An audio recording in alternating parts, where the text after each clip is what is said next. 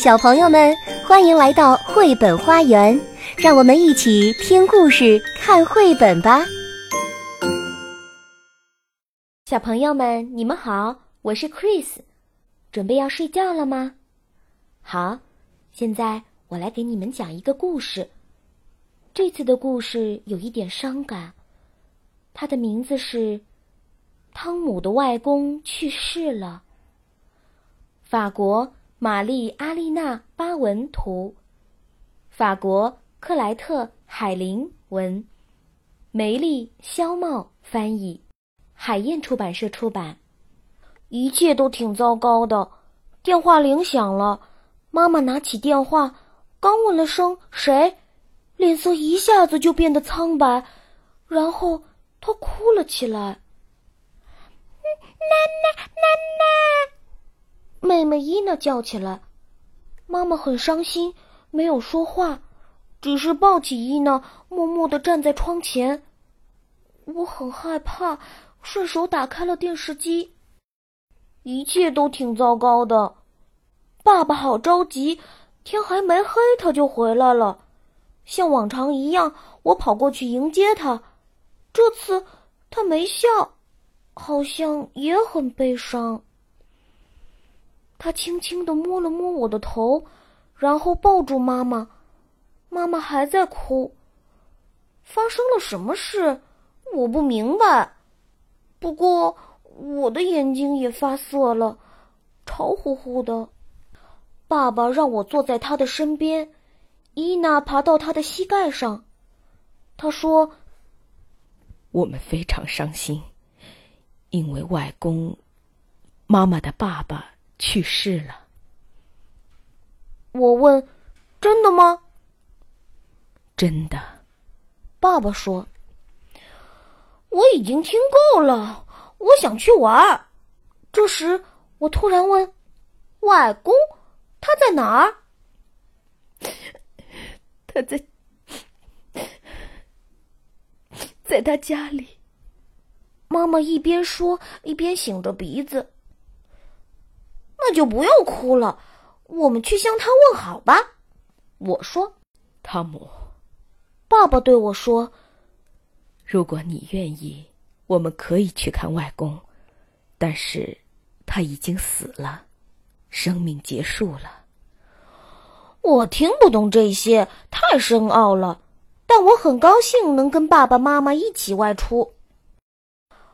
妈妈还在哭，伊娜把小熊送给她。奶奶不哭。妈妈说：“谢谢，哭对我有好处。我需要让眼泪流出来。”伊娜又给妈妈递上手绢。一切都挺糟糕的。今天不是圣诞节，也不是星期天，可大家都来了。舅舅、姨妈，还有表哥、表弟、表姐、表妹，我最喜欢的马克表哥也来了。外婆看上去很疲惫，她慢慢的站起身。我要进屋去了，你们要不要看看外公？外公在屋里呀，我去还是不去呢？看到马克进去了，我也要进去。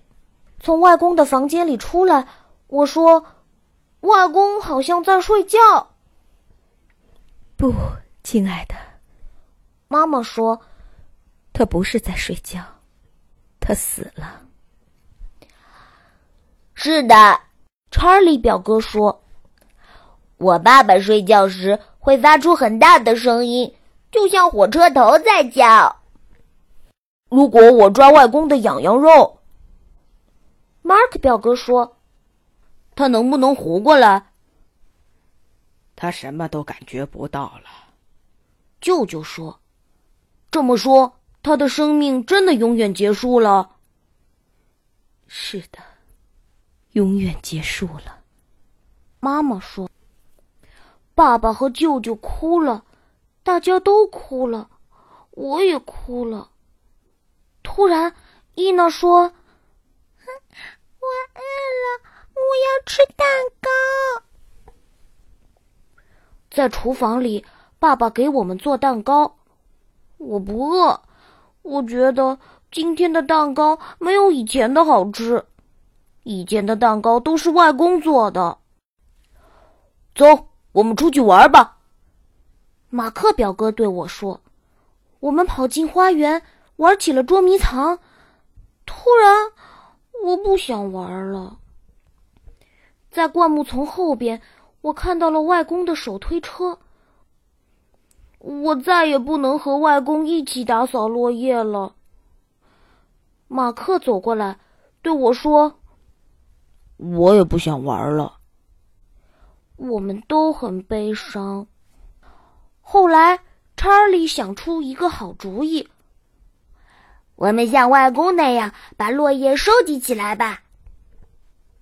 一片，两片，这里捡一把，那里捡一把，一会儿。树叶堆成了小山，其他几个小表哥也加入到我们的队伍中来。树叶堆越来越大，大家都很高兴，好像找到了一点外公的影子。第二天是外公出殡的日子，下雨了，天很冷。外公躺在一只大大的木盒子里。妈妈告诉我，这是棺材。人们把棺材缓缓放进地上挖好的坑里，我从来没见过这个。马克和我一起在墓地边栽了一株玫瑰，那是外公最喜欢的。我小声的对外公说：“玫瑰栽在你身边，肯定会长得很好。”我们回到外婆家。妈妈煮咖啡，我做外公式的蛋糕，因为我知道外公的秘密配方。很快，冬天过去了，春天来了，植物吐出了绿芽。我们经常想起外公，但已经不再悲伤了。想起外公说过的笑话，我们会开心的笑。我也一直在用外公教我的方法做蛋糕。今天一切都很好，我们去散步，还看了外公的墓地。玫瑰已经长出了许多嫩芽，上面还有两个花蕾呢。好了，今天的故事就到这里，祝你们晚安。本节目由爱乐公益出品。